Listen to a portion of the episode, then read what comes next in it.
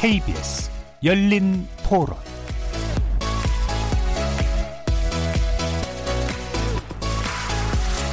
안녕하십니까. KBS 열린 토론 정준희입니다.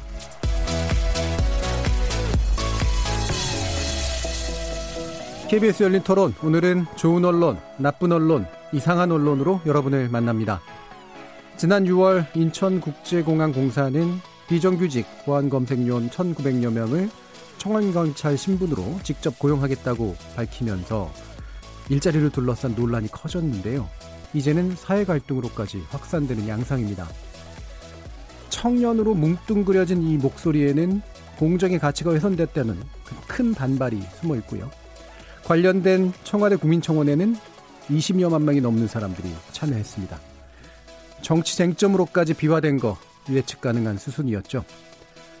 어, 이런 마당을 언론이 마다할 리가 없는데요. 사실 확인도 안 된 내용들이 사실인 양 보도되면서 사건을 더욱 왜곡 확산시켰다라는 그런 문제도 있고요. 이런 것들 포함해서 저널리즘 전문가들의 시선에서 관련 문제점, 대책 날카롭게 짚어보겠습니다. 그리고 2부에서는 부동산 관련 언론 보도 행태의 문제점들 살펴보겠는데요. 거래 절벽이라든가 종부세 폭탄 등 그렇게 적합하지도 또 정확하지도 않은 용어가 왜 이렇게 자주 사용되는 걸까? 그리고 부동산 시장을 나타내는 아주 딱딱한 데이터라고 볼 수 있는 통계 지표들. 과연 그리고 부동산 전문가의 코멘트 신뢰할 수 있는 걸까? 일부 언론 보도들이 부동산 시장의 혼란을 더 가중시키는 것은 아닐까 꼼꼼하게 살펴보겠습니다. KBS 열린 토론은 여러분이 주인공입니다. 문자로 참여하실 분은 9730으로 의견 남겨주십시오. 단문은 50원, 장문은 100원의 정보 이용료가 붙습니다. KBS 모바일 콩, 트위터 계정 KBS 오픈, 그리고 유튜브를 통해서도 무료로 참여하실 수 있습니다. 시민 논객 여러분의 뜨거운 참여 기다리겠습니다. KBS 열린 토론 지금부터 출발합니다. 살아 있습니다. 토론이 살아 있습니다. 살아있는 토론, KBS 열린 토론. 토론은 라디오가 진짜입니다. 진짜 토론, KBS 열린 토론.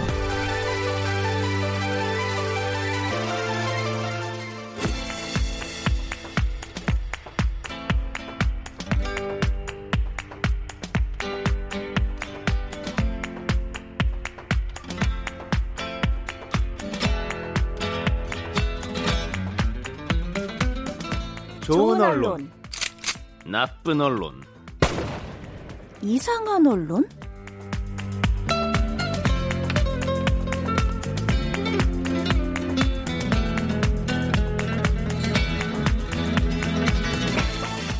오늘 함께 해 주실 세 분의 논객 소개하겠습니다.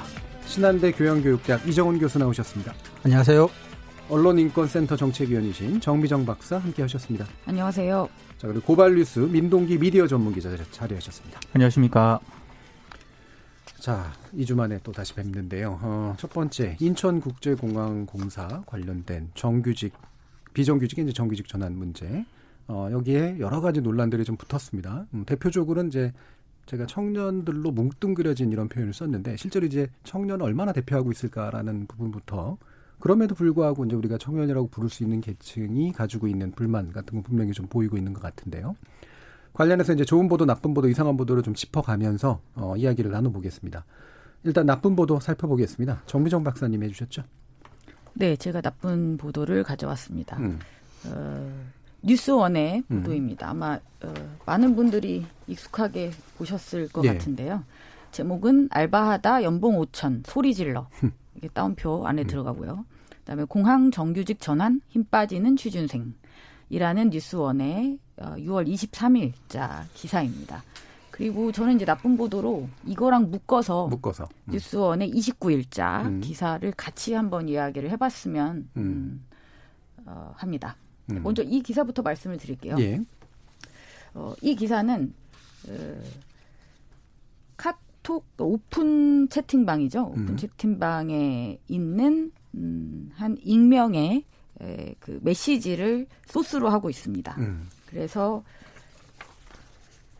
기사 내용이 다 그렇습니다. 그러니까 익명의 에, 이 카톡 내용을 이야기하고 그다음에 이것에 대한 취준생들의 어떤 허탈함 심정을 또 인터뷰하는데 음. 역시 음. 익명의 음. 어, 인터뷰 내용을 담고 있습니다. 어, 그게 전부입니다. 음. 이 기사는 그런 내용을 그냥 나열을 하는 것에 그치고 있고요. 마지막에 이제 인천공항 부사장이 이 불평등과 역차별 논란에 대한 입장을 밝히는 내용을 담고는 있습니다만 어, 해명의 내용이라는 것이 공항에는 7만 7천 개의 일자리가 있고 취업을 준비하는 대학생들이 59개의 아웃소싱 패키지를 선호하는 것은 아니다. 무슨 말인지 이해할 수 없는 그냥 한 줄로 음. 이제 반론처럼 그냥 이제 음. 붙이는 음. 것에서 이제 끝나고 있는 것이죠. 그리고 이 기사가 나온 뒤에 어참 그러니까 이게 정말 이제 이해할 수 없는 일들이 벌어졌죠. 하루 새에 굉장히 많은 신문들이 이걸 다 따랐습니다. 네. 근데 이 기사가 나빴던 것 중에 가장 첫 번째는 어 익명의 SNS를 출처를 했다. 음. 이게 이제 첫 번째가 되겠죠. 그리고 두 번째 사실 확인의 기본 절차도 무시했다라는 음. 게될 겁니다. 어, 그런데 이 두 가지의 문제점을 나머지 기사들도 그대로 답습하고 있었습니다. 예. 뭐 경북신문, 중앙일보, 아소싱 타임스, 서울신문 등등등 음. 굉장히 다수의 매체가 많은 다수의 매체들이 같은 내용의 기사들을 쏟아냈는데 그러한 기사들도 역시 확인하지 않았던 거죠. 음. 그리고 심지어 이제 제목을 따옴표로 하는 것에 대해서 저희가 많이 이 프로그램에서도 이야기를 했었지만 이거 같은 경우는 더 나쁜 게 익명이고 확인되지 않은 사람, 누구인지도 모르는 사람의 이야기를 따옴표 안에 넣었다는 거. 그리고 역시 확인할 수 없는 거.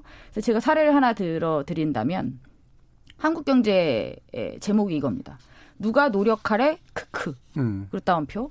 취준생 분노케 한 인천공항 단톡방. 음. 뭐 이런 식의 어떤 기사들이 이 뒤로도 굉장히 많이 어, 나타나고 있었습니다. 그리고 이 사안에 대한 사실 확인은 한겨레가 이제 24일, 이제 한겨레가 요즘 하고 있는 그 뉴스 AS라는 코너가 네, 있습니다. 네. 예, 뉴스 AS에서 이 부분에 대해서 사실 확인을 했죠.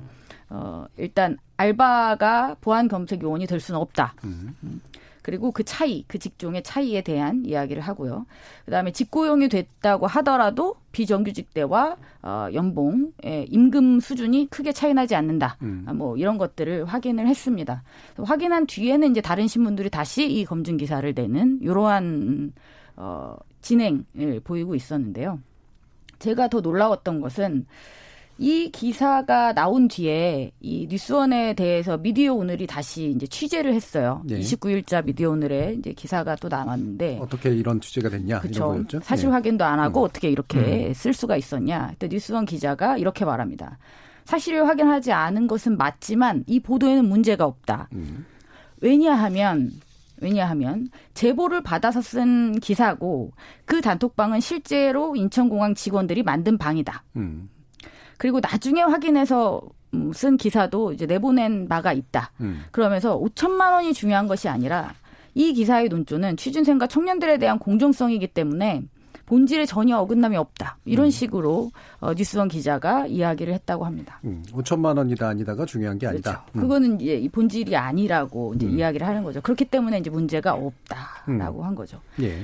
저는 이 기사가 정말 나쁘다는 생각을 하는데요. 아까도 말씀드렸지만 익명의 SNS를 출처로 했다는 점. 그리고 두 번째 사실 확인의 기본 절차를 무시했다는 것. 어, 사실 비정규직의 정규직 전환이라는 대전제에 대해서 그 방향에 대해서는 다수의 사람들이 아마 동의를 할 겁니다. 예. 하지만 그런 과정에서 절차상의 문제가 발생할 수는 있죠. 음. 그리고 그 문제에 대해서 언론들이 비판적인 시각을 견지하고 문제 제기를 할 수 있다고 봅니다. 하지만 이 기사는 그러한 어떤 사실에 근거해서 명확한 어떤 비판 지점을 가지고 논리적으로 기사를 쓴 것이 아니라 익명의 어떤 개인에 숨어서 그것도 따옴표 안에 넣어서 일방적인 어떤 비난을 하는 것으로만 기사를 채우고 있었어요. 그래서 이러한 기사가 결국 결과론적으로 어떤 효과를 발휘했는가. 저는 이 기사가 누구를 다치게 했는가. 네. 실질적으로 누구를 공격했는가를 살펴볼 필요가 있다고 봅니다. 음. 과연 정부가 다쳤을까요? 정부 정책에 흠집이 난 걸까요? 그 제가 볼 때는 그렇지 않은 거죠. 비정규직 전반 그리고 심지어 알바를 하고 있는 다수의 청년들이 다치게 되는 거죠. 어, 실제로 정규직으로 전환된 어, 다수의 청년들이 이것에 대해서 억울해하면서 해명을 하려고 애를 씁니다. 예. 하지만 그거 역시 기사화되기는 굉장히 힘들죠. 음. 일부 기사에서 음. 아니면 일부 인터넷 커뮤니티 상에서 어, 억울하다는 이야기가 간헐적으로 흘러나올 뿐이지 이들의 이야기를 대변해주는 언론은 없었단 말이죠.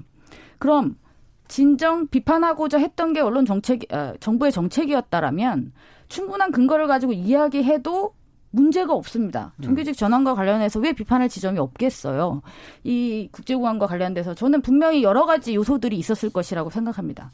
그런데 그 방식이 익명의 대중들의 뒤에 숨어서 확인조차 하지 않은 것을 다운표 안에 넣어서 하는 방식은 정말 어, 나쁜 방식이라고 생각합니다. 예. 어, 그리고 제가 이어서 요거까지만 말씀드릴게요. 일단 여기까지 끝, 아, 잠깐 아, 끊었다가 예. 예. 29일 기사를 꼭. 예. 그거 이제 한 번씩 이제 돌고 이제 다시 한번 얘기를 해주면 좋을 것 같은데 어, 뭐 이럴 수는 있을 것 같아요. 그러니까 뉴스원이 또 뉴스 통신사니까 잘라서 기사를 많이 쓰고 어, 그렇기 때문에 뭐 정부 비판의 근거를 가지고 하는 거는 뭐 딴 걸로 쓰고 어, 이거는 일단 상황을 전달했다.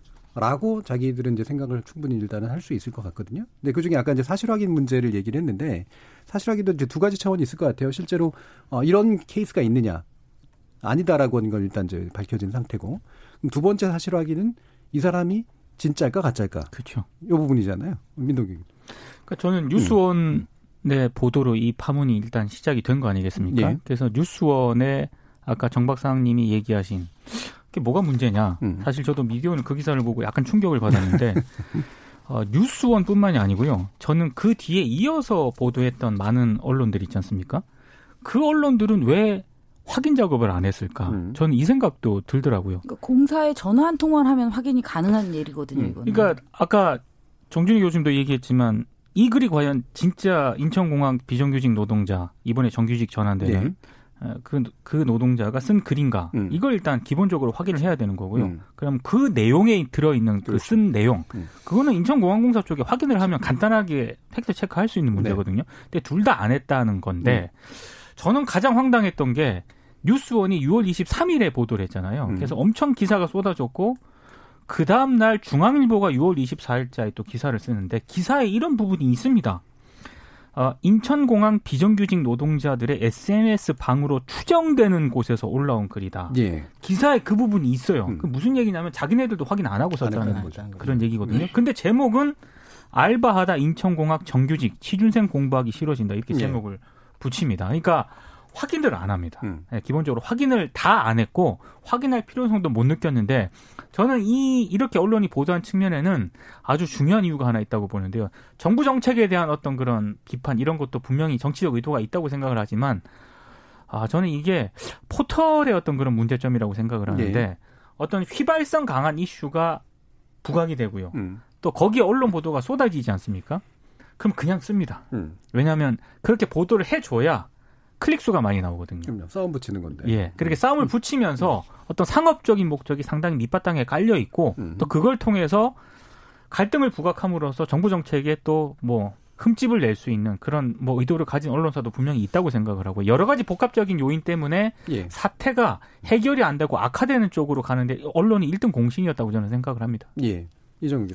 근데 미디어 오늘 기사 안에 사실은 음. 답이 있지 않습니까? 정말 가끔 방송에서 이야기를 하지만 그 정말로 충격적인 건 그러니까 사실은 중요하지 않다라고 기자 입에서 나온다는 떳떳하고 거죠. 당당히 네. 얘기 나온다는 음. 거죠. 그러니까 본질을 왜, 보라고. 그렇죠. 왜 팩트 체크를 안 했지? 아니 뭐 중요하지 않은 걸 왜 하겠어요. 음. 그들이 그, 생각하기에. 예. 음. 그리고 너무나 당당하고 떳떳하게 음. 이야기를 하잖아요.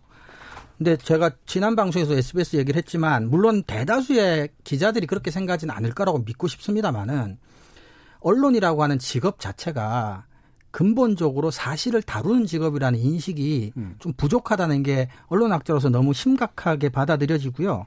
그다음에 안타까운 건 사실이 중요하지 않다. 논조가 취준생 청년들에 대한 공정성이라고 하면 그러면 사실을 확인해서 사실을 가지고는 공정성 얘기를 못 합니까? 음. 그러니까 똑같은 사랑 이야기를 할 때 소설가들이 소재로 삼는 것 그리고 그 위에 이제 글이라는 벽돌을 쌓아가는 방식, 학자들이 하는 방식, 기자들이 하는 방식 다 다르잖아요. 그러니까 음. 예를 들어 소설가들한테 그 벽돌들은 철저하게 사실에 의해만 한다고 뭐 요구를 하지 않지만 기자들은 사실 그래야 하는 직업이고 그렇게 음. 요구를 받고 있잖아요. 예. 그러니까 하고 싶은 얘기가 무엇이라 하더라도 그건 항상 사실을 쌓아 올린 토대 위에서 무언가 얘기를 해야 되는데 사실 확인을 안 했다는 사실보다 사실이 뭐가 중요해라는 생각이나 발언이 너무너무 충격적입니다. 예, 이게 저는 이런 생각을 했을 거라고 짐작을 하는데 흔히 얘기하는 게 단편적인 사실 너머에 진실을 찾아야 된다. 이게 저널리즘의 사명이다 이렇게 얘기를 하잖아요. 네. 그래서 본질이라고 하는 얘기가 바로 그 진실이라고 하는 쪽에 가깝다라고 저들은 자기들은 생각을 했을 수는 있는데 어, 이 부분이 이제 이종박 교수님 얘기한 거하고 연결시켜 보면 일종의 우리 논리 명제에서 참인 전제가 있을 때 결론이 참일 수도 있고 거짓일 수도 있는데 거짓인 전제에서 시작하면 절대로 참이 나올 절대로 참이 나올 수 없거든요. 그렇죠. 이게 논리적 단계인데 네. 이게 이제 이 단계란 말이에요. 그러니까 사실에서 출발을 했는데 진실을 못 찾을 수도 있지만 사실에서 출발하지 않으면 진실은 영원히 다가가지 못하는 그럼요. 거라는 거죠. beyond the 음. fact란 얘기를 그렇게 음. 하는 건 진실은 사실 너머에 있다는 건데 사실 너머에 있죠. 네. 그 사실은 일단 확보를 해놓고 전제죠, 전제. 전제로 그 다음에 진실은 추가로 무언가 더해져야 보태져야 된다는 얘기인데 사실 자체가 없는데 진실이고 뭐고 뭐 거짓 위에 진실을 쌓을 수는 음. 없죠. 그리고 이게 그래서 정확히 탄질 탈진실적 태도라는 그렇죠. 거예요. 예. 진실은 어떤 식으로든 자기들은 추구할 수 있고 거기에 닿는 게 되게 중요하다라고 했을 때 출발하는 지점에서의 사실성이라고 하는 부분을 완전히 무시하고 있는 그런 이야기가 분명해 보이죠. 자, 그래서 더 나오신 게 어떤 네. 거예요? 그래서 이게 23일 기사를 보고 음. 일단 충격을 받았지만 사실 음. 이런 기사들 우리 좀 많이 보지 않습니까? 네. 그렇다고 쳤는데 미디어 오늘의 그 인터뷰 내용을 보고 이제 두 번째 좀 더 강한 충격을 받았죠. 음. 어떻게 사실이 아닌데 그게 중요하지 음. 않다고 기자가 말을 할 수가 있을까? 그리고 이제 3탄입니다. 그 다음 더 이제 점층법으로 올라가고 있는데요. 그 다음 버전은 29일 날 역시 뉴스원이 보도를 했는데요. 청와대까지 내 편 뉴스만 찾나? 인국공 사태 본질 흐리는 가짜 뉴스 탓. 음. 그러니까 청와대가 가짜 뉴스 탓만 했다. 예. 이, 이 문제의 본질을 흐리면서 음. 뭐 여기까지는 뭐 그렇죠. 청와대가 가짜 뉴스 탓만 하고 본질적인 문제에 대해서 문제의식이 없다. 뭐 이런 식으로 비판할 수는 있다고 생각합니다. 전 충분히 네, 그렇습니다. 그거는 할수 네. 있죠. 약간 가짜 뉴스 탓을 한 면도 있어서. 그렇죠. 네. 이, 이 기사가 굉장히 긴데요. 음. 제가 충격을 받았던 이 기사에서 인용하고 있는 핵심 근거가 있습니다. 그게 뭐냐면 영국의 로이터 저널리즘 연구소에서 17일 날 발표한 디지털 음. 뉴스 리포트 2020입니다. 음. 그래서 여기서 나온 단순 요정. 그러니까 그 보고서를 이제 이, 인용하는 거죠. 정치적인 편향을 정치적인 성향이 뚜렷한 사람일수록 나와 같은 관점의 뉴스를 좋아한다. 음. 네, 이게 이제 그 조사 결과예요. 그렇죠. 그리고 네. 한국 사람들이 좀 더 그런 경향이 많더라. 음. 그러니까 나와 같은 관점의 뉴스를 좀 더 선호한다. 음. 뭐 이, 이것을 이제 이야기하고 있습니다. 그러면서 그 다음 얘기는 이래요. 청와대가 인국국 논란에서 여러 언론의 팩트체크로 가짜뉴스가 규명됐다. 라고 하면서 음. 이게 같은 문장입니다. 하면서 입맛에 맞는 뉴스만 소비하는 행태를 드러냈다. 네. 이게 무슨 이게 무슨 말일까요? 그러니까 청와대도 그렇게 관점에 맞는 음? 정치적 이게, 편향을 지닌. 그러니까 음. 자 이게 이 보고서에 의해서 음. 정치적 성향이 강한 사람일수록 음. 나와 유사한 관점의 뉴스를 선호한다는 것이 가짜 뉴스를 선호한다는 얘기가 아니죠. 그럼요. 예. 음. 근데 이 기사에서는 뉴스 이용 편향성이 유달리 높은 상황은 가짜 뉴스를 선호한다라고 그냥 논리를 붙여버리고 있어요. 예. 그래서 우리가 그 성향 때문에 가짜 뉴스 탓을 한다라는 겁니다. 음. 이게 말이 말이 됩니까? 음. 어떻게 그래 이거는 저는 로이터 저널리즘 연구소에서 가만히 있어서는 안 된다는 생각이 그렇죠. 어떻게 그 굉장히 많은 국가 30개국인가요? 네. 40개국. 40개국, 40개국. 예. 이상이 참여한 어 데이터가 축적이 되는 그다음에 매해 진행이 되는 굉장히 중요한 조사예요. 음. 근데 그 조사 조사를 가지고 이렇게 예, 가짜 뉴스를 좋아하는 것처럼 호도해서 기사를 쓰라고 그런 연구 결과가 저는 이용돼서는 안 된다는 생각이 듭니다. 예, 그 이, 사, 네. 실그 리포트에 보면은 한국 분들이 가짜 뉴스에 대한 우려가 굉장히 높은 게 나오거든요. 그렇죠. 예, 그 말도 안 되잖아요, 그죠? 그렇죠. 근데 전형적으로 A에 대해 A가 잘못됐다라고 지적을 예. 했는데 그 지적을 받는 쪽에서 그 A가 잘못됐다라는 부분에 대해서 해명을 하든 반박을 하든 해야 음. 되거든요. 근데 전혀 엉뚱한 그렇죠. B, C를 끌어와서 음, 음. 어 전혀 다른 얘기를 해버립니다. 음. 그러면 A가 잘못됐다라는 그런 지적은 이제 논외가 되는 거고요. 네. B, C를 가지고 또 얘기를 하게 되는 음. 전 전형적인 그런 기사라고 봅니다. 음. 근데 그 리포트는 사실 전문가들이 정교하게 분석을 해줘야 될 내용들이에요. 그렇죠. 근데 우리 네. 방송에서 그게 이제 시간이 그렇게 많지는 않지만 짧게만 얘기하면 제가 심리학자는 아니지만 사실이 일단 주어지고 그다음 그 사실에 대한 이제 가치 평가가 내려지면 그렇죠. 최종적으로 인지가 음. 종료가 되는데 그 가치는 사실 이제 감정이고 주관적인 겁니다. 근데 지금 우리나라 언론이 아까도 뭐 사실을 중요하게 생각하지 않도록 좀 사실 자체가 제시되지 않은 상태에서 음. 또는 가짜 사실이 제시된 상태에서 정서적으로 굉장히 자극하는 제목과 내용들의 보도를 보게 되면 사실은 그나마 사실 위에 이제 감정이라는 가치를 덧붙이는 정도가 아니라 감정만 남아 있는 상태가 되는 거예요. 그렇죠. 그리고 그런 인지 구조, 인지 환경을 우리나라 언론이 제공해 주고 있는데 그런 언론들이 자신이 신뢰받지 못하는 것을 시민들의 탓을 한다. 음. 이건 굉장히 정확하지도 않은 분석이고 도덕적으로 무책임한 분석이기도 하고요. 또 다른 연구 결과들 제가 길게 설명 못하지만 자료 최근 자료 조사들 찾아보면 우리나라 실제 시민들은 정치적 양극화가 정치나 언론보다 훨씬 작다고 나옵니다. 네. 조사 결과가. 네. 그러니까 사실 이거는 좀 정확성 차원에서도 윤리적으로도 어, 있을 수 없는 그렇죠. 평가라고 네. 생각합니다. 우리나라가 정치 편향성이 그렇게 선명하게 갈리는 아직은 그런 지형이 분명히 음. 아니기 때문에 중도층이 네. 많은 나라고요. 그이 네. 조사 결과 중에 또 중요한 그 결과 중에 하나가 그거잖아요.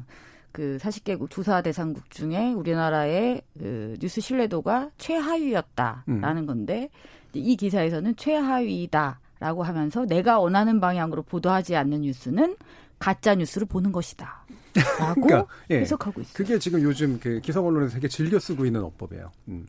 그러니까 우리나라 뉴스 신뢰도가 떨어진 건 바로 너희들이 편견을 가지고 뉴스를 소비하기 때문이다. 심지어 더 나가서 가짜 뉴스를 가짜 소비하기 뉴스를 때문이다. 소비하기 때문이다라고 예. 이 보고서를 그렇게 예. 해석을 굉장히 왜곡한. 음. 네, 다시 한번 말씀드리지만 한 가지만 시간 없으니까 확실하게 청취자분들에게 말씀드리고 싶은 건 사실보다 정서나 감정을 더 우선시하는 상황을 인식론적 상황을 우리가 탈진실 시대라고 하는데 지금 우리나라 전통적인 언론들이 디지털 언론이나 유사 언론 유튜브 그리고 그런 시민들을 비난하지만 그런 탈진실적인 인식론적 상황, 즉 사실보다 정서나 감정 우선시하는 환경을 만드는데 가장 크게 일조하고 있는 게 전통적인 언론이라는 사실을 분명하게 말씀드리고 싶습니다. 예. 자, 나쁜 뉴스 여기까지 합시다. 네. 예. 감정이 되게 안 좋아질 네. 것 같아요. 예. 그래서 감정을 살짝 돌려서 이상한 쪽으로 한번 가보죠. 이정우 교수님. 네, 그 우리가 늘 같은 경험들을 하지 않습니까? 이상한 뉴스 찾기가 가장 이제 좀 곤란한데.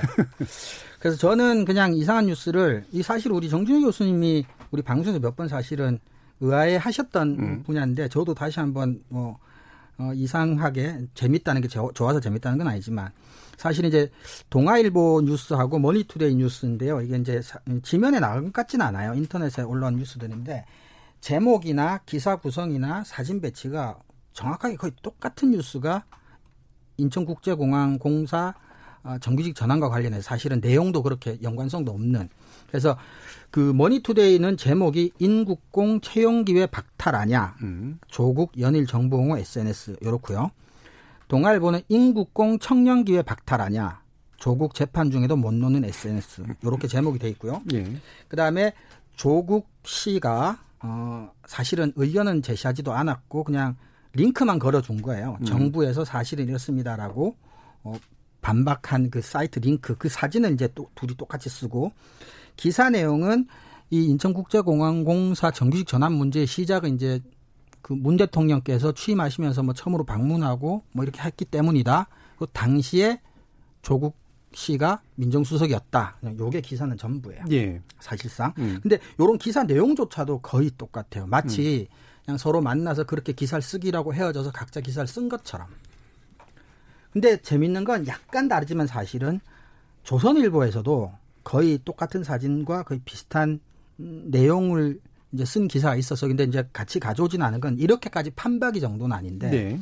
근데 이렇게 그렇게까지 중요해 보이지도 않고 본질을 다루지도 않은 것 같은 뉴스를 이렇게 서로 약속이 난 것처럼 제목과 뭐 사진이나 기사 내용이 또는 기사 배치 순서까지도 거의 똑같은 뉴스가 이렇게 주기적으로 생산되는 게 의아하고 신기하고 재밌다 이상하다 싶어서 제가 이걸 이상한 기사로 제가 픽을 해봤습니다. 예. 일단 포인트는 얘기해 주신 포인트는 음, 그러니까 비슷한 기사가 왜 이렇게 거의 비슷하게 만들어져 있을까 서로 다른 언론사에서 이제 이건데 예전 같았으면 이런 일들이 종종 나왔을 때는 보도 자료가 똑같아서였었잖아요.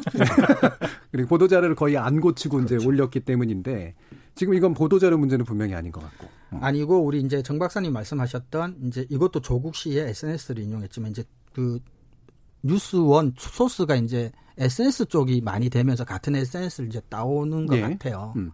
요즘 트렌드죠. SNS 트렌드, 가지고 네, 그렇죠. 쓰는 거는. 네. 직접 인터뷰한 게 아니라 진중권 씨 같은 경우도 SNS에 뭐 올리면 바로 글이 나오고 네. 지금 조국 같은 경우도 마찬가지로 음. 기사화가 되니까요. 근데 제가 사실은 정말 이상하게 생각했던 건 이런 거예요. 제가 조금 전에 얘기했던 거랑 연결이 되는데 전통적인 언론이 디지털 언론 환경 속에서 힘들다. 그럼 이제 상품 차별에 이제 차별성을 가져야 되는데 그럼 전통적인 언론이 SNS 어떻게 차별성을 가질까를 고민을 해야 될 것 같은데 계속 SNS를 퍼다 날라서 똑같은 거를 만들면 시청자, 청취자 입장에서 독자 입장에서 굳이 돈 주고 신문을 사서 보나? 그냥 그 사람 SNS 가서 직접 보면 되는데. 그러니까 스스로가 차별성을 없애가고 있으면서 한쪽에서는 계속 디지털 탓을 하고 독자 탓을 하고 시민 탓을 하고 있는 게 너무 이상하고 신기한 거죠. 네. 민동기 전 저는 저런 기사가 결국에는 어떤 정파적 의도를 그냥 노골적으로 드러낸 어떤 음. 대표적인 기사라고 보는데요. 저도 이상한 기사라고 생각을 합니다. 음. 그러니까 정부를 비판할 수 있는 한마디로 거리가 생긴 거예요. 음. 인천공항 비정규직 그 노동자들의 이 문제를 어, 굉장히 또 언론들이 갈등 중심적인 그런 보도를 쏟아내므로써 어, 청년층이라든가 이런 데서 취준생들의 분노를 또 많이 자아내기도 했고요. 그러니까 이런 상황에서 목소리를 과잉 대표를 하는 거죠. 그렇죠. 과잉 대표를 했는데 거기다가 어, 조국 전 장관 사태와 관련해서는 우리 사회에 이견이 분명히 존재를 하지 않습니까? 음. 근데 특히 어, 청년들이라든가 취업 준비생들은 조국 전 장관 사태를 비판적으로 보, 그렇죠. 는 분들이 적지 않습니다. 가장 유력한 이제 비판 네. 세력이죠. 네. 그렇습니다. 네. 그러니까 저는 저 제목에서 음. 조국 전 장관 이름을 다시 소환을 하고 예. 이번 사태를 같이 결부를 시킨 건 예. 결국에는 그 의도를 정확하게 언론들이 드러냈다라고 생각을 하거든요. 네. 그리고 제, 저도 이제 저는 정말 이게 이세, 이해가 안 됐던 기사 중에 하나인데 어, 조선일보가 인터넷에 6월 25일 날 기사를 하나 씁니다. 근데 제목이 조국 사태는 아빠 찬스, 음. 인천공항은 아, 네. 문빠 찬스. 네, 음. 이 정확하게 저도 이 비슷한 맥락에서 네, 이 제목을 까지 살렸어요. 예, 네. 이게 드러냈다고 보거든요. 그러니까 정부도 비판하고 음. 또이 청년 세대들의 분노도 자아내고. 음. 그러니까 이게 어떻게 보면 언론이 어, 해결책을 좀 제시를 해야 되는데 전혀 그런 부분에 대해서는 관심을 안 두는 거죠. 예. 몰아가는 거죠. 어떻게든 음. 활활 타오르게 음. 해서 어떻게든 화를 돋군 다음에 그 화의 방향을 이렇게 음. 몰아가는 그렇죠. 거죠. 문제는 그 뒤, 뒤를 감당을 안 한다는 그렇죠. 거죠. 예. 예. 이게 그러니까 가장 큰 문제인 것 같습니다. 비슷한 게 이상한 게 뭐 예를 들면 매일경제도 나는 130대 1 뚫고 공기업 입사했는데 점점점인데 그래서 정말 이제 억울한 상황에 처한 청년들을 인터뷰를 해서 뭔가 기사를 쓴 것 같아요 제목. 근데 기사를 읽어보면 나가 없어요. 음. 음. 인터뷰도 아니고요. 그렇죠.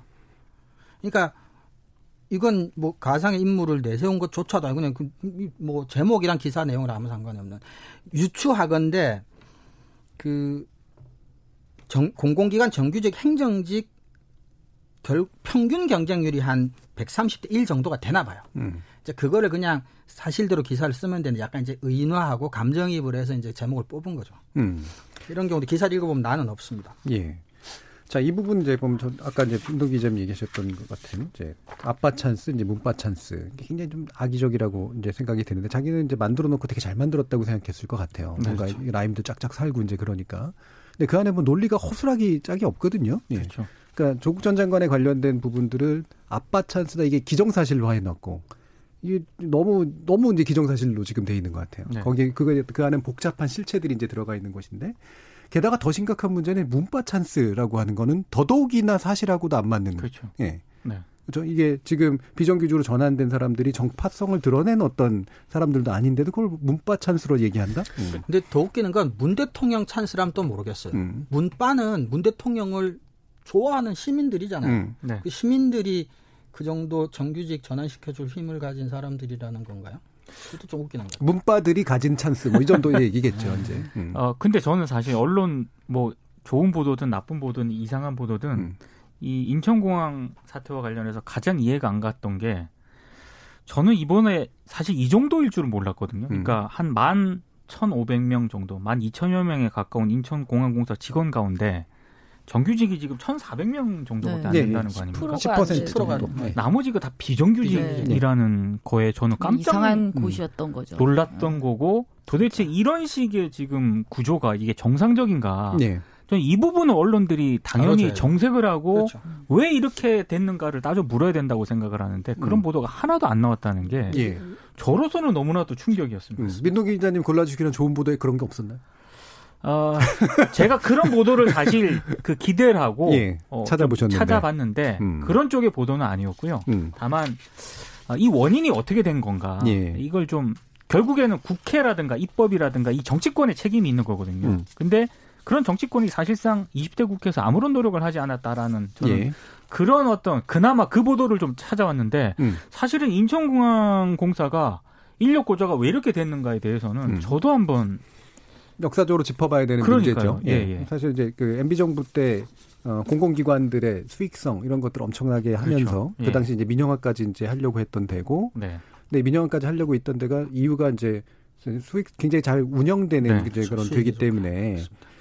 거기서 생긴 게 그 수익성이 어디서 나온 거냐면 바로 이 음. 인력 구조의 효율성에서 이제 상당 부분 나온 거죠. 좋게 말하면 효율성이고. 그렇죠. 네. 엄청난 수익을 그 10%도 안 되는 정규직들이 이제 나눠 먹다 보니까 외부에서 보기에 정말 임금이 굉장히 높은 꿈의 직장 같이 된 거죠. 음, 사실 음. 거꾸로 오히려. 네. 그래서 이런 이제 뭔가 좋은 보도가 나오려면 인천공항공사가 어떤 역사적 맥락을 가지고 있나, 왜 인력 구조가 이렇게 됐나, 네. 근데 이거를 어느 정도까지 계산하는 게 타당한가, 근데 어, 왜 이것이 막혀 있었나, 뭐 네. 이런 게 이제 쭉 연결이 돼야 되는 거잖아요. 그렇죠. 음, 음, 예. 음. 근데 그런 보도는 별로 없었습니다. 예. 그러니까 제가 그나마 하나 좀 두개 예. 정도를 가져온 게요. 예. 경향신문이 6월 25일자에 보도한 건데요. 제목이 무수한 법안 중 하나 딱 그 정도로 치부되고 버려진 직접 고용 이런 제목입니다. 예. 그러니까 우리 정치권이 비정규직을 그동안 어떻게 방치해 왔는가를 이제 음. 문제 제기하는 건데요. 20대 국회에서 법안들이 여러 개 발의가 되거든요. 근데 대부분 상임위 문턱도 못 넘고 폐기가 됩니다. 음. 예, 이게 20대 국회의 결정적인 전 한계라고 생각을 음. 하는데요. 사실 이렇게 된 데에는 저는 여야 다 책임이 있다고 생각을 합니다. 예. 특히 뭐 더불어민주당 같은 경우에도 어, 미래통합당의 어떤 그런 반대 이런 걸 예로 들긴 합니다만 더불어민주당 역시 뭐 미래통합당과 지금 미래통합당하고 당시 경영계라든가 이런 쪽에 강력한 반발을 우려해서 사실 논의에 굉장히 소극적이었던 미온적이었어요. 부인할 네. 수 없는 사실입니다. 음. 예. 그래서 지금 뭐 근로시간 단축이라든가 최저임금법이라든가 음. 김용균법 같은 이 여야가 강하게 부딪힌 주요 법안들에 대해서 민주당 소속 환노위 위원들 자체도 음. 굉장히 소극적으로 임할 수밖에 없었거든요. 예. 그러니까 그런 부분들에 대해서 경향신문이 잘 지적을 하면서요. 결국에는 이 광범위한 논의가 필요한 시점인데 여전히 21대 국회에서도 뭐 하태경 의원 등이 발의한 로또 취업 방지법 예. 이런 발의를 예고하고 있기 때문에 여전히 21대에서도 이 논의가 제대로 이루어지지 않을 가능성이 높다 이런 점을 지적을 했더라고요. 저는 예. 어, 이런 보도는 굉장히 좋은 보도라고 생각을 했고요. 음. 그리고 한겨레가 어, 7월 2일자에 역시 비슷한 맥락의 보도입니다. 직접 고용 처우 개선 그 많던 비정규직 법안 심사 한 번 안 했다. 음. 그러니까 20대 국회 발의 법안을 한겨레 이제 기자들이 분석을 했는데요. 역시 비슷한 맥락입니다. 예. 음. 앞서 얘기했던 어 뭐 정부 같은 경우에는 공공부문 비정규직 정규직화를 통해서 일자리의 질을 높여가면서 정규직 전환 흐름을 민간 영역까지 확산하겠다 이런 목표를 분명히 가지고 있긴 했습니다만 음. 결국에는 민간 영역 확산을 위한 후속 작업은 손을 놓고 있었다. 예. 예, 이런 부분을 좀 아프게 좀 지적을 했고요. 그리고 20대 국회 4년 동안 환경노동위원회가 거의 멈춰 있었다라고도 한겨레가 지적을 하고 있습니다. 그러니까 2016년에는 기업이 자의적으로 노동자에게 불리한 취업 규칙을 도입할 수 있도록 했고요. 일반 해고로 허용한 박근혜 정부 양대 지침을 두고 여야가 강하게 부딪히면서 회의 자체가 공전을 했거든요. 음. 그 뒤로는 계속 뭐 경영계도 발목을 잡았고 여당도 소극적이었고 야당은 발목도 잡았고 이래가지고 환노위 자체가 공전하는 그런 경우가 많았다는 거거든요. 예. 그러니까 지금 이 인천공항 비정규직 사태가 불거졌을 때 정부를 향한 비판은 굉장히 많았는데 그럼 결국에는 20대 국회에서 이 법안들을 발의를 해서 해결할 수 있는 어떤 그런 솔루션을 제시를 했었어야 되는데 예. 결국에는 20대 국회도 아무런 노력을 하지 않았다. 음. 한겨레가 이렇게 또 지적을 해서 이 부분은 정말 해줘야 될 지적이라고 생각을 음. 합니다.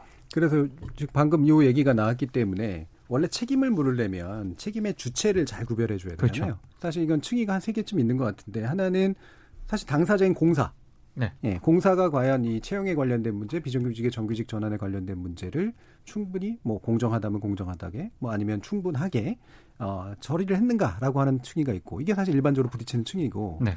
그다음에 그거를 공사가 하게 만들어 주 하게 만든 어떤 배경이 되는 건 정부가 나름대로 방침을 세워서 일반 민간 쪽에서 이런 비정규직의 정규직화를 추진하려면 입법이 이루어져야 되니까. 그렇죠. 그래서 행정 안에서 처리할 수 있는 어떤 부분을 하기 위해서 행정이 미칠 수 있는 범위 안에 있는 공공기관들에게 방침을 세워준 거죠. 네. 예. 그리고 그다음에 최종적으로는 그러면 입법이 민간과 공공까지 포함해서 어떤 원칙을 가지고 비정규직 문제를 해결할 것인가가 이제 네. 세 번째 단계가 되는데 네. 지금 말씀 주신 경향신문 한겨레는 결국은 입법이 그 큰 틀을 만들어주지 못한 채이 네. 문제가 계속해서 흘러왔다 정도의 이제 측면에서는 지적을 해준 그런 의미가 있는 것 같아요. 음. 가만 이 이런 기사를 보면서 좀 생각을 해봤던 게 구의역 김군 사망 사고 예, 발생했을 음. 때 그리고 김영균 씨 사망 사고 발생했을 때 위험에 외주화하면서 정치권이 굉장히 떠들썩했거든요. 그럼요. 음. 입법화로 연결된 적이 별로 없습니다. 네. 그것도 연결이 됐다 하더라도 애초 그 발의했던 내용하고는 상당히 후퇴되는 그런 법안들이 많이 들어갔고요. 음. 그러니까 국회 책임이 상당히 큰 것 같거든요. 음. 네. 제일 크다라고 볼 수 있거든요. 예. 사실 이제 정규직 비정규직 문제뿐만 아니라 뭐 디지털 경제 4차 산업혁명 얘기도 하고 그것들이 바꿔놓을 직업의 개념이나 직업의 환경 구조들 그리고 이번에 이제 코로나 때문에 언택트이까지도 나오는데 사실은 정규직 비정규직 문제뿐만 아니라 국회나 뭐 언론들도 같이 협조를 해가지고 어떤 식으로든 미래에 이제 바뀔 가능성이 굉장히 많아 보이는 직업 세계 자체를 네. 음. 규정하고 뭐 규제하고 또는 진흥하고 하는 관련 법들을 좀 체계적으로 정비할 필요가 음. 지금 있다 그렇게 생각을 합니다. 그래서 이거를 단순히 그 청년들의 뭐 박탈감이나 분노로 접근할 게 아니고 음. 좀더 장기적인 안목에서 좀 더 조밀하고 치밀하게 그렇게 입법 활동, 뭐 행정적인 조치들 좀 강구해야 될 필요가 있다고 생각합니다. 네. 이 이슈에 대한 보도를 살펴보면서 정말 답답했던 게 정말 좋은 뉴스가 없어요. 네, 네. 맞아요. 그러니까 이것을 어떻게 바라봐야 될지 자 정부가 잘못하고 있다. 오케이. 음. 그러면 어떻게 해야 되는지를 얘기해야 되잖아요. 음. 그리고 무엇이 구체적으로 어떻게 잘못되었는가를 그렇죠. 이야기하지 않아요. 음. 그냥 비난만 하는 거죠. 그렇게 핑계만 대지 마. 이건 적절하지 않아. 그래서 뭔데? 정치인도 또, 예. 이야기하지 않고 언론도 이야기하지 않는다는 예, 거죠. 구체적으로 비난하는 것도 아니라 불만 가진 사람들의 목소리를 보여주는 그렇죠. 방식이에요. 그냥 조롱하고 정말 네. 말 그대로 비판이 아니라 비난하는 음. 정도에만 머무르고 있다는 거죠. 음. 그 솔루션 저널리즘이라는 거를 예. 약간 반신반의하는 그런, 그런 입장인데요. 예. 근데 이, 이 인천공항공사 비정규직 이런 문제야말로 언론들이 정말 솔루션 저널리즘의 해법을 찾아내야 되는 그런 사안이라고 보거든요. 예. 근데 정말로 청년층의 분노를 휘발성으로 소비만 하고 음. 아무런 책임을 지지 않는 음. 이거는 정말 심각한 문제예요. 이거 언론이 정파적인 이해에 복무하는 기사를 써대면서 그 도구로 청년들의 그그 그 뭐라고 하죠? 지금 굉장히 불공정하다라는 네. 것을 그냥 가져와서 그냥 날려버리는 거잖아요. 네. 결국 편을 들어주는 것도 아니고 실제로 편을 들어주는 것도 경우죠. 아니죠. 네. 사실은. 근데 음. 솔루션 저널리즘은 굉장히 좋은 장점이 많은 건데 기본적으로는 실질적으로 학자들하고 협업도 이루어져야 되고 음. 솔루션 저널리즘은 그러니까 취재보다는 약간 리서치에 가까워요 예. 기자들이 근데 우리나라 일부 기자들처럼 사실이 뭐가 중요하다고 생각하는 사람들이 할 수 있는 일은 지금 현재로서는 아니죠. 예. 어. 그리고 대부분 또 오해하고 있는 것 중에 하나가 솔루션 저널리즘 이제 딱 기사 한 번 쓰면 이렇게 하면 돼라고 해법을 제공하는 저널리즘이라고 생각을 하기 네. 쉬운데 네. 그거보다는 솔루션을 누가 내야 되는가. 그렇죠. 그렇죠. 어, 누가 이, 이, 문제를 해결해야 되는가. 네. 예, 적어도 이 문제에 집중해야 된다라는 네. 그런 방식이 일단 되게 중요한 선차적인 부분이기 때문에 저는 이, 지금 이 영역에서는 가르마 이른바 소위 가르마를 잘 타주는 게 되게 중요하다고 네. 봐요. 음. 책임의 영역, 그다음에 어떤 로드맵 아까 말씀하셨던 것 같은 지금 중요한 건 공채가 더 공정해 그렇지 않아 이 문제가 그렇죠. 사실은 정말 네. 중요한 게 아니라 음. 어떻게 산업 구조가 바뀌고 있는가 그럼요. 이 부분이 되게 중요한 거기 때문에 직업에 대한 definition 자체가 음. 바뀔 수도 있어요. 그리고 그러니까 국회가 제일 열심히 해줘야 되는 영역이 그렇죠. 바로 그거죠. 국회가 하지 않으면 절대로 해결될 수 없는 영역. 간단하게 그 세 음. 분께서 이제 관련해서 그런 보도가 없다고 그나마 조금 비슷한 게 아, 방송은 더 짧고 음, 음. 일간지도 지면에 한계가 있으니까 예. 한겨레 21이라고는 주간지에서, 주간지에서. 음. 최소한 3년, 음. 3년 동안에 관련 일들이 어떤 역사적인 예. 어떻게 뭐 변해왔는지 하는 기사들이 두 개가 최근에 실렸습니다. 그래서 음.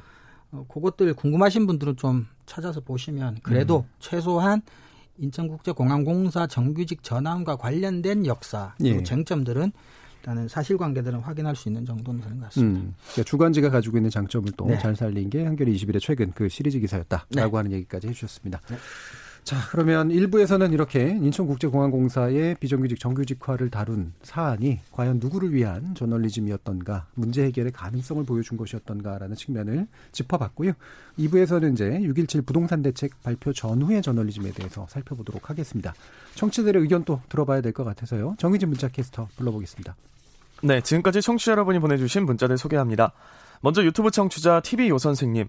이른바 인국공 사태의 본질은 공사가 합의를 뒤엎고 졸속으로 정규직화를 진행하려 했다는 겁니다. 자회사에서 고용하는 거였는데 직고용으로 발표해 논란을 야기시켰습니다. 유튜브 청취자 정욱님, 언론의 팩트체크 정말 중요하죠. 어디서 누가 어떤 의도로 쓴 글인지도 모르는 걸 캡처해서 이사단을 내다니 해당 언론사들은 정말 반성해야 합니다. 콩 아이디 시비님, 기자가 사실이 아닌 걸 왜곡해서 기사를 쓰면 그게 기사입니까? 잘못된 문장을 찍어낸 거고 그걸로 사람들을 해쳤으니 흉기를 휘두른 거죠. 거짓으로 증거를 만들고 사건을 조작해 사람을 음해하는 행위와 뭐가 다른가요? 칼을 휘두르고 피를 흘려야만 범죄인 것은 아닙니다. 유튜브 청취자 박종현님, 진짜 언론이라면 정부와 공사는 왜 무리해서 직고용을 추진하는지, 보안검색노조는 왜 자회사는 거부하고 직고용만 주장하는지를 파헤쳐주세요. 민동기 기자님 해주셨고요. 콩아이디 이종복님, 네, 오늘 언급하신 기사들 정말 나쁜 뉴스입니다. 그런데 보도 방식을 탓하느라 청년들의 분노와 비정규직 문제의 본질을 흐리지 않을까 하는 우려도 드네요. 라고 보내주셨네요. 네, KBS 열린 토론. 이 시간은 영상으로도 생중계하고 있습니다. 유튜브에 들어가셔서 KBS 일라디오 또는 KBS 열린 토론을 검색하시면 지금 바로 토론하는 모습 보실 수 있습니다. 방송을 듣고 계신 여러분이 시민 농객입니다. 계속해서 청취자 여러분들의 날카로운 시선과 의견 보내주세요. 지금까지 문자캐스터 정의진이었습니다. 토론이 세상을 바꿀 수는 없습니다. 하지만 토론 없이 바꿀 수 있는 세상은 어디에도 없습니다.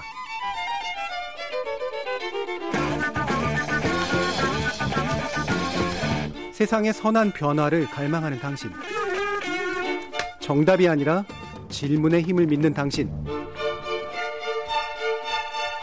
우리 KBS 열린 토론에서 만납시다.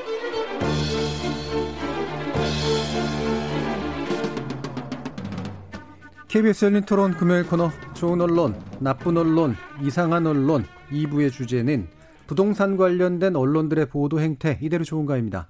함께 해줄 세 분의 전문가 소개해 드릴 텐데요. 고발 뉴스의 민동기 미디어 전문 기자 그리고 언론인권센터 정책위원이신 정미정 박사 신한대 교양교육대학의 이정훈 교수 이렇게 세 분과 함께 하고 있습니다. 자, 부동산 문제 이렇게 숙제 이렇게 받으시고 난 다음에 굉장히 고생들 하셨을 것 같아요. 여기 계신 분들이 뭐 부동산 부자는 분명히 아니어 보이기도 하고 어, 테크니컬한 문제들 잘 아실 것 같지도 않고 그래가지고 사실 이 부분 되게 복잡하잖아요. 굉장히 많은 욕망이 투영돼 있고 실제로 굉장히 어, 해결하기가 어려운 문제인 것들은 분명하기 때문인데 6.17 부동산 종합대책 이후로 사실 이전부터도 있었습니다만 어, 부동산 관련해서 엄청나게 쏟아졌고요. 일단 먼저 논의해 봐야 될 건 이때 사용되고 있는 상황을 규정하는 용어 대표적으로 세금 폭탄, 뭐 과열, 거래 절벽 이런 것처럼 어 굳이 좋게 말하면 시각적으로 명확하게 보여주는 어떤 방식의 규정이긴 하지만 이게 실제로 현 상황을 이해하게 만드는 데 있어서 정확한 용어들인가라는 그런 측면들에 대해서 이야기를 좀 나눠보고 싶습니다. 여러분들은 어떤 어떤 용어라든가 규정들이 좀 이상하더라, 그런 문제가 있더라 이렇게 보셨나요? 민덕 기자. 근데 사실 저는 이 언론들이 부동산과 관련돼서 쓰는 용어들 있지 않습니까? 예. 이건 이제 새롭지도 않습니다. 제가 음, 봤을 때는. 그러니까 아주 그 최근은 아니지만 전형적이죠. 예, 2018년 음. 그 이른바 그 정부의 9.13 대책이 발표가 됐을 때도요. 음. 그때 언론들이 가장 많이 썼던 단어 중에 하나가 종부세 세금 폭탄이었거든요. 네. 근데 이게 종부세 세금 폭탄이라고 하면은 받아들이는 그 시민 일반 시민들 입장에서는 엄청나게 무슨 세금이 많이 에, 매겨질 것처럼 했지만 그때 당시 종부세의 적용 대상이 거의 뭐 2%밖에 안 된다는 그런 얘기가 사실 실질적으로 그 네, 전체 가구에 전체 가구의 음. 2% 정도밖에 안 된다는 게 사실 네. 어, 사실에 가까운 그런 음. 내용이었는데 그 2%에 가까운 사람들을 위한 그런 기사들과 표현들이 엄청나게 기성 언론들의 상당수 지면과 화면을 예. 차지했었거든요. 근데 어, 그때 당시 이후에 지금까지 나아졌느냐 전혀 안 나아졌습니다. 음. 이번에도 똑같아요. 그러니까 정부가 비판받을 지점이 저는 분명히 있다고 보고요. 예. 특히 그 청와대 아주 그 고위 공직자 같은 음. 경우에는 음. 이미 그 거주 가구 제외하고 다 팔라 그랬는데 그렇지 않은 분들 되게 많지 않습니까? 말을 돋구고 있죠 지금. 예. 음. 그리고 이제 발언이라든가 이런 것도 분명히 좀 실현한 측면도 있고요. 예. 그런 부분에 대해서 비판하는 거는 좋은데 음. 폭탄이니 이게 음. 무슨 거래 절벽이니 음. 어, 저는 그 자체가 문제가 있다고서도 생각을 하지만 상당히 서울 수도권 중심적인 그런 용어라고 그렇죠. 생각을 예, 합니다. 그러니까 지역에 계신 분들은 음. 전혀 체감할 수 없는 그런 사, 이 용어들을 너무 일반적으로 언론들이 쓰고 있는 것 같거든요. 예. 그러니까 이건 참 안 바뀌는 그런 언론의 습성이라고 저는 음. 생각을 합니다. 그리고 수도권도 아파트에만 해당되는 그렇습니다. 빌라. 예. 저, 저는 빌라 사는데 전혀 지금 기사들 쏟아내는 기사와 전혀 상관이 없습니다. 예. 예. 후폭풍이 전혀 없는 거죠. 네. 무풍지대인데 전혀 다른 세상의 예. 세계를 지금 언론들이 마구 쏟아내고 있거든요. 음. 그럼 이제 민동기 기자님이 얘기하신 게 핵심은 두 부분인 것 같아요. 하나는 어, 우리 가 그러니까 이 정책에 의해서 이제 문제가 느껴지거나 실제로 고민해봐야 돼 그런 실제 대상 가구나 이제 인구의 수가 얼마만큼 대표성을 가지고 있는가. 그렇습니다. 두 번째로 그것을 가지고 표현하는 그 말조차도 또한 현실을 정확하게 반영하고 있는가 네. 이 부분이잖아요. 예. 저는 이 부동산 관련해서 음. 지식이 일천하기도 하지만 예. 기사를 볼 때마다 도대체 무슨 소린지를 일단 잘 모르겠어요. 음. 굉장히 익숙한데 음. 그래서 음. 어떻게 된다는 걸까? 그러니까 예를 들자면 이제 세금 폭탄이라고 2018년에도 나왔었잖아요. 뭐그 네. 전에도 많이 나왔었어요. 세금 폭탄 딱 나오면 자 폭탄이라는 거는 빵 터지니까 영향력이 일단 좀 크게 딱 파괴력이 있다. 뭐 이런 느낌이잖아요. 그렇죠. 그때 세금 폭탄이었는데 왜 지금도 그렇게 집을 살까요? 폭탄이 아니었다는 얘기죠. 그렇죠. 네. 그렇잖아요. 그 세금 내도 괜찮은 거잖아요. 지금도 안 팔잖아요. 네. 그 청와대 분들도 음. 여전히 폭탄이 아닌 거죠. 음. 여전히 세금이 그닥 많지 않은 게 아닐까 제 수준에서는 이제 음. 그렇게 생각을 하게 되고 그러면서 이해를 돕기 위해서 기사를 좀 많이 찾아봤어요. 음. 찾을 수가 없었어요. 그러니까 어, 제가 그러니까 이 부동산 지금 정책 이 예. 어떤 식으로 흘러왔고 거기에서 비판적인 지점은 무엇이고 왜 이게 시장에 안 먹히는 건지 를 누가 좀 설명을 해줬으면 좋겠는데 예. 그러한 정보를 제공해주는 기사는 거의 없었고요. 음. 비난 일색의 기사가 일단 한 절반 정도가 있었고 나머지 그나마 차분한 기사들 같은 경우는 그냥 정부 정책을 구체적으로 설명해주는 정도의 수준 예. 뭐 이 정도에만 머물고 있었다는 정보 제공 거죠. 수준. 네. 음, 음. 이동우 저는 사실 뭐 부동산 잘 모릅니다.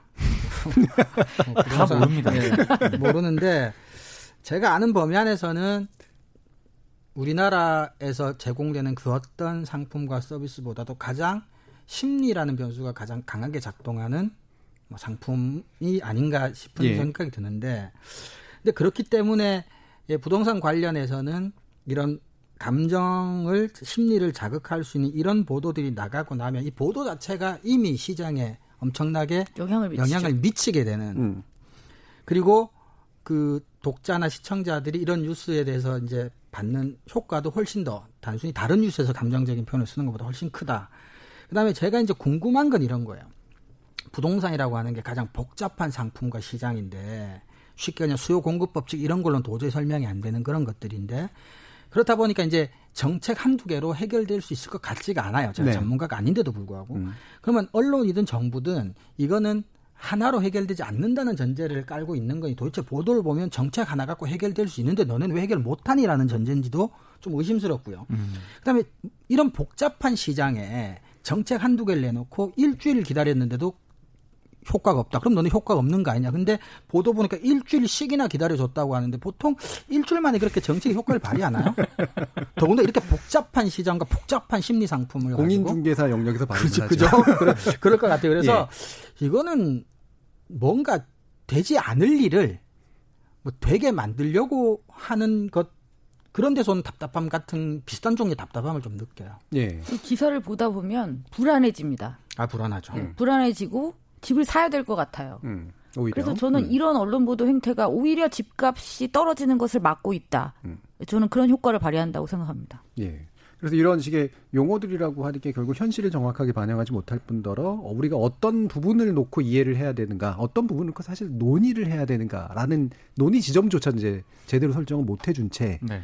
말 그대로 이제 불만과 불안 그리고 감정 그렇죠 이런 것들 이제 터뜨리는 굉장히 중요한 소재로 삼고 있다는 말씀이시잖아요. 음. 근데 사실 저는 그 언론들의 부동산 기사를 제가 기자임에도 불구하고 거의 안 믿거든요. 예. 저는 부동산 문제와 관련해서 언론은 이해 당사자 가운데 하나라고 생각해요. 포인트죠. 네, 예. 최근에 뉴스타파가 보도를 하나 한 게 있는데요. 예.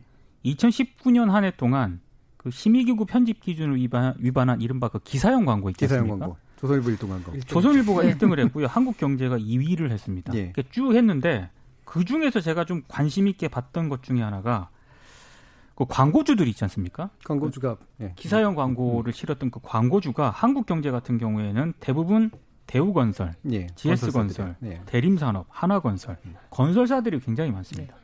그리고 이게 언론사만 기준으로 놓고 봤을 때는 좀 그런데 어, 가장 많이 그 기사용 광고를 게재한 그 업체 있지 않습니까? 음. 건설업체가 압도적이었습니다. 네. 예.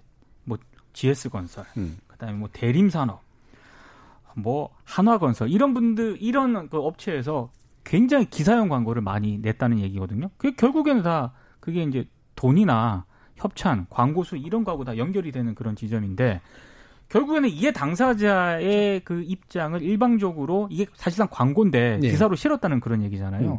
무슨 얘기냐면은 언론도 그 기사를 실음으로 해서 결국 건설업이나 부동산이 굉장히 활성화돼야 언론사 입장에서도 이게 수익으로 연결이 된다는 그런 논리이기 때문에 과연 집값 안정이라든가 네. 부동산 네. 대책 지금 문재인 정부가 추진하고 있는 그런 집값 안정 부동산 대책을 언론들이 과연 반길까? 음. 저는 이런 근본적인 의문을 가지고 있는 거죠. 그래서 네. 그두 가지의 어떤 경제적인 가치를 추구한다고 보는데요. 한 가지는 기자님이 말씀하신 어떤 광고주에 대한 것, 그러니까 나의 이해가 바로 되는 것 한 가지랑 또 한 가지는 이게 클릭을 할 수밖에 없죠. 네. 부동산 문제는 워낙에 많은 사람들이 관심을 가지고 있기 때문에 기사를 쓰기도 되게 좋다는 거죠. 네. 그래서 이 두 가지 측면에서 결국은 돈 문제가 가장 크다 음. 그렇게 보고 있습니다. 그래서 이 돈 문제라고 표현해 주셨는데 이제 저는 그걸 이제 욕망이라고 이제 욕망. 표현을 합니다. 욕망. 예, 부동산이 우리나라에 가장 그 다양한 종류의 욕망이 투영돼 있는 건데 그 욕망이 투영돼 있다라고 하는 건 충돌이 일어난다는 얘기거든요. 네. 그렇죠. 집값이 올라가길 바라는 자와 집값이 떨어지기를 바라는 자 당연한 게 욕망이 있고 그렇죠. 그다음에 임대에 관련된 욕망들이 있고 거기에 또 여러 가지 뭐 질투 감정이나 시기 감정까지 이제 들어가 있기 때문에 이거를 하나의 정책으로 규율할 수 있다? 사실 불가능한 부분이죠. 아, 예. 네. 근데 사실은 그런 생각도 해봤습니다. 음. 그러니까 이 존재가 이 사고를 규정한다고 음. 제가 만약에 강남 3구에 굉장히 비싼 예. 아파트에 거주하는 사람이다. 당연히 뭐 기사라든가 음. 칼럼이라든가 혹은 방송에서 이런 걸 얘기할 때 이렇게 얘기 안 할 겁니다. 네. 제가 지금 열린 토론에 와서 얘기하는 것처럼 이렇게 얘기를 안 할 거거든요. 당연히 이제 정부 정책에 대해서 비판적일 수밖에 없는 거고 음. 그 부분을 그런 쪽으로 연결이 되지 않을까 싶어요. 음. 근데 그 수도 이전 노무현 전 대통령 때 수도권 이전 얘기가 나왔을 때 이제 보수 언론뿐만 아니라 대부분의 언론들이 이제 강하게 반대를 했죠. 제가 아는 선배 한 분이 출입처 주소록에 집 전화번호가 이제 국 앞번호 갖고 구를 파악할 네. 수가 있대요. 네. 그래서 한번 파악해 본 결과 그 뭐, 오자 들어가는 데 예, 네. 500 몇 구로 음. 시작되는 음. 게뭐 뭐 특정 언론 얘기한 그렇지만 기자들 중에 거의 한 8, 90%였다는 거예요. 그래서 그분이 저랑 이제 사석에 얘기를 한 게 그 사람들이 국가를 위해서 수도 이전을 반대했을 수도 물론 있지만 음. 자기 집값 떨어지는 것 때문에 반대했을 수도 있다. 뭐 이런 식의 얘기를 했는데 근데 아무래도 사실은 다른 어떤 기사보다 부동산 관련 기사는 뭐 월세든 전세든 자가든 뭐 집이 없는 기자 뭐 잠은 자고 살 테니까 네. 뭐 기자분들의 이해관계가 사실은 좀 강력하게 관여될 수밖에 없는 뉴스 소재기도 하고요. 그다음에 주로 이제 어, 언급되는 커멘테이터들과 전문가들이라고 하는 분들도 공인중개사가 됐든 부동산 컨설턴트가 됐든 다른 분야의 전문가보다는 좀 경제적인 이해관계가 밀접하게 연관된 분들이 또 많은 코멘트를 하고요. 네. 그러다 보니까 말씀하셨던 우리 정 교수 말씀하셨던 욕망이라고 하는 게 이제 뭐 언론이나 기자분들도 뭐 100% 자유롭기는 어렵겠죠. 음. 근데 이게 이제 정 교수님께서 전에 한번 말씀을 하신 것도 그런 게 있었던 것 같은데 이건 이제 부동산 문제로 볼 거냐, 주거 문제나 뭐 주거 정책 이렇게 볼 거냐, 뭐 이런 것도 조금 차이가 있을 것 같아요. 예.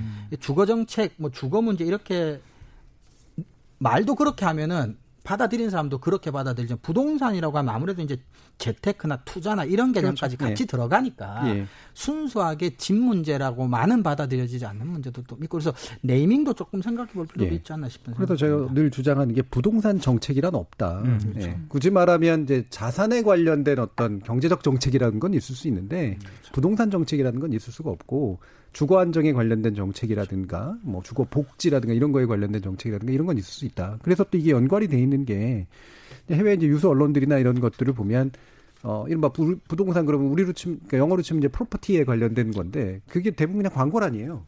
그렇죠. 네. 네. 프로퍼티라고 쓰여져 있는 섹션은 광고란이고. 그렇죠. 어. 그 다음에 굳이 말하면 이제 자산에 관련된 걸 실는 데가 있는데 그런 거는 자산 분석하는 경제지들이 이제 네. 실는 거죠. 음. 우리처럼 이렇게 부동산 정책이라는 말들이 넘쳐나고 거기에 관련된 보도가 넘쳐나는 케이스 상당히 좀 특이하다라고 분명히 볼 수 있어요.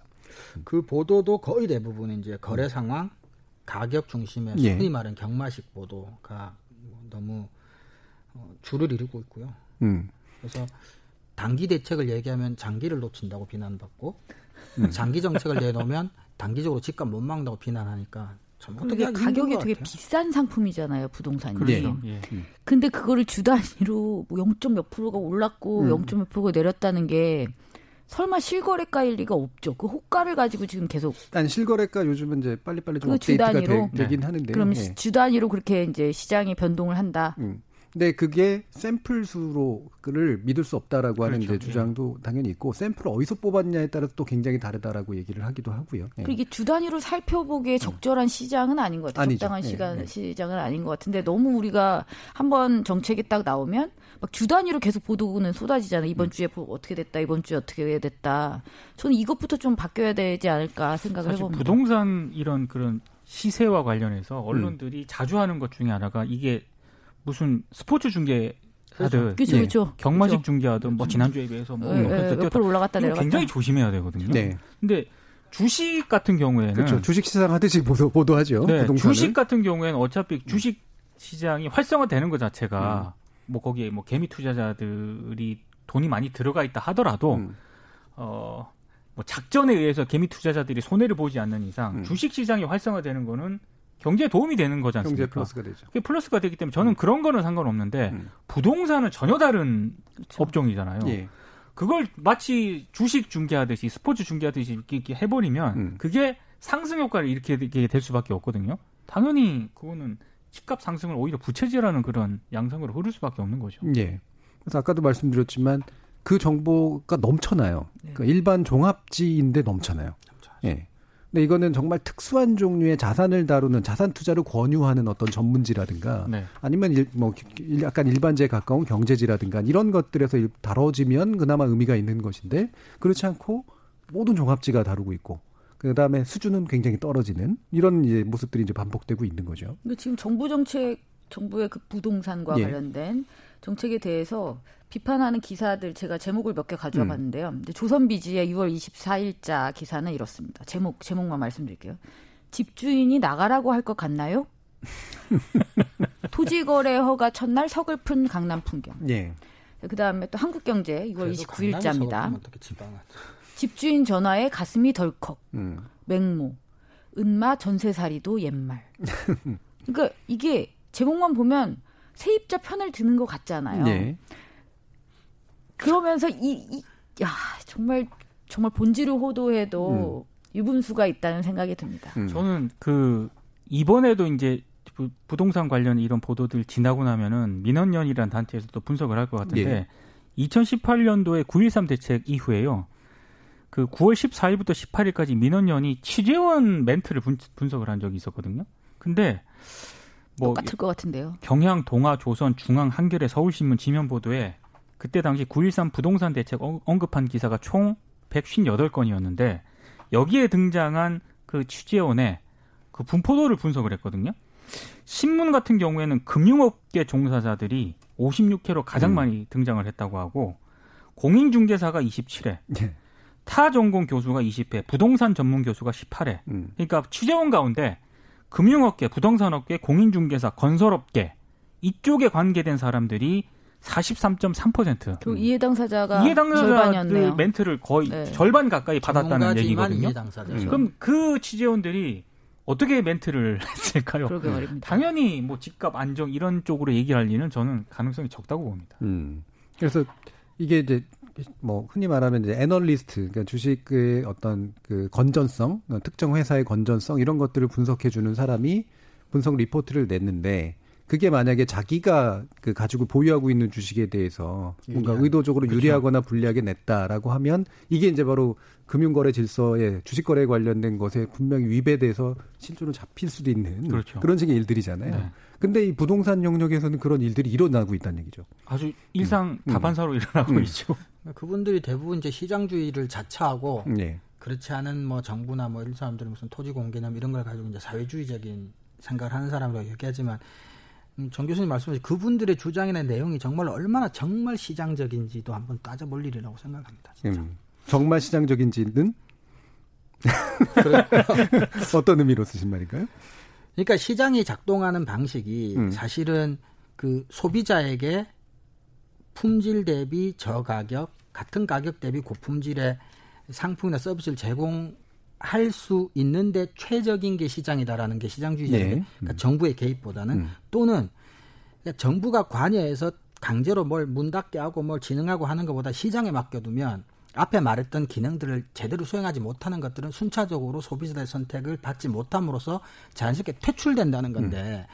부동산 시장이라고 하는 것이 지금 우리나라 상황에서 그런 시장이 가장 이상적으로 잘 작동할 수 있는 영역인지 그것들 내버려 뒀을 때 그런 소비자 복리가 굉장히 잘 구현이 되고 어 부당한 업자들이나 뭐 이런 사람들이 자연스럽게 퇴출될 수 있는 구조인지 음. 그러니까 정말 잘 시장적으로 잘 작동할 수 있는 건지 음. 그리고 정말 토지 그리고 주거라고 하는 게 100% 시장에서 시장의 원리로만 제공될 때 가장 바람직하게 제공될 수 있는 서비스인지 뭐 이런 것들을 한번 진지하게 고민해 볼 필요 저는 있다고 생각을 합니다. 예.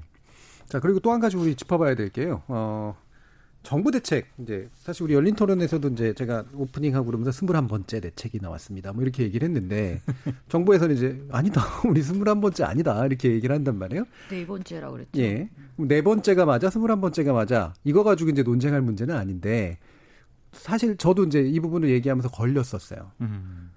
왜 얼마 전까지 그냥 6.17 대책, 뭐 1219 대책 이런 식으로 얘기하다가 어느 순간부터 요번 6.17 대책이 나올 때는 21번째 대책이란 말이 유행어처럼 번졌거든요. 음, 맞아요. 어, 아마 어떤 언론인가가 먼저 쓰고 그게 어 솔깃하기 때문에 사실로 확정하고 이제 받아들여서 이제 썼겠죠.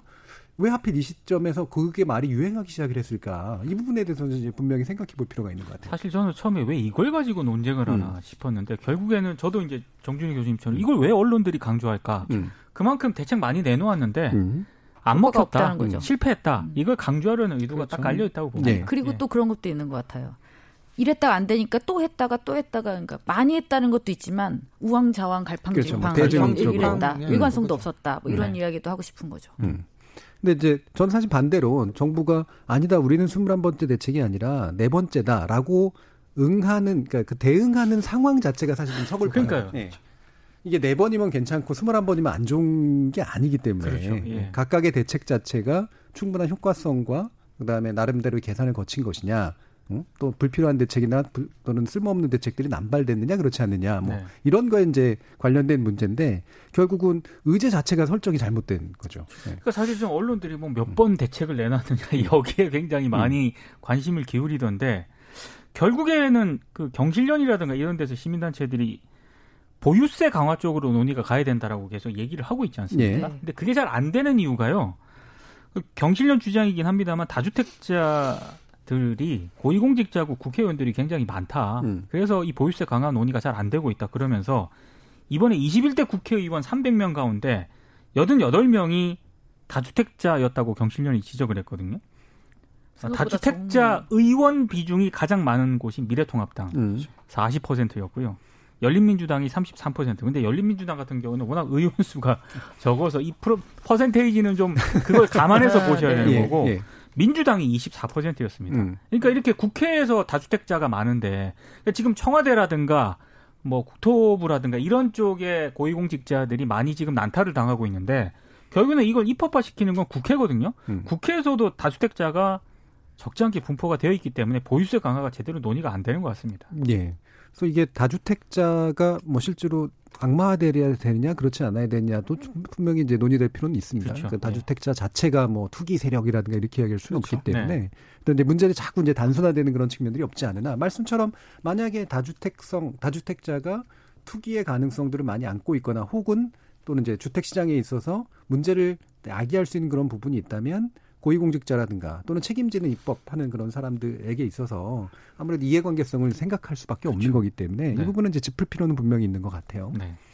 저희 유튜브에서 세상만지고님이 서민들이 기득권 다주택자의 눈으로 세상을 보게 하는 언론이 문제다라고 하는 이야기 해주셨고요. 상당히 맞는 지적 해 주신 것 같네요.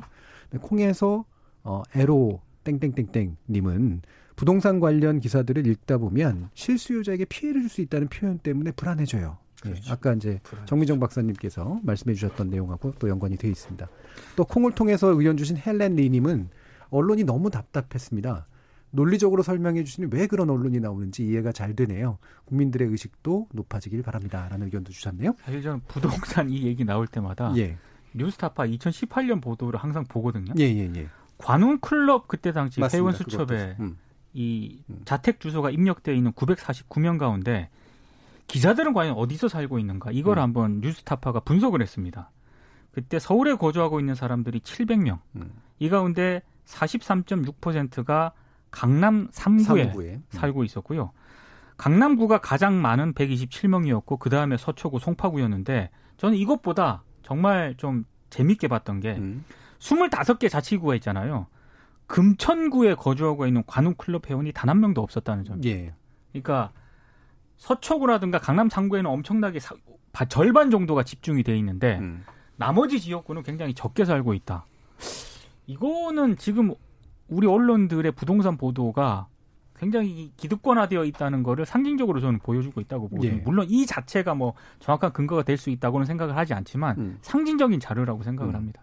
그래서 어, 지금까지 논의된 내용들의 근거에서 보면 결국에는 사실 언론이 이런 부동산이라고 하는 어떤 영역을 통해서 뭔가를 보도하고 정보를 주고 이게 그다지 이렇게 효과적으로 우리 사회에서 필요한 그렇게 많은 정보들이 아니고 뭐 기껏 있다면 실용적인 정보나 아니면 이제 정책에 관련된 해설 뭐 이런 정도는 충분히 가능할 것 같은데 그렇지 않은 것들에 너무 집중해 있다. 음. 왜 집중할까? 라면 한편으로는 이게 자기 이해관계하고 연관이 돼 있기 때문이기도 하고 또 다른 한편으로는 잘 몰라도 불만을 조직하는 데는 굉장히 효과적이다라는 그렇죠. 거죠. 네. 예.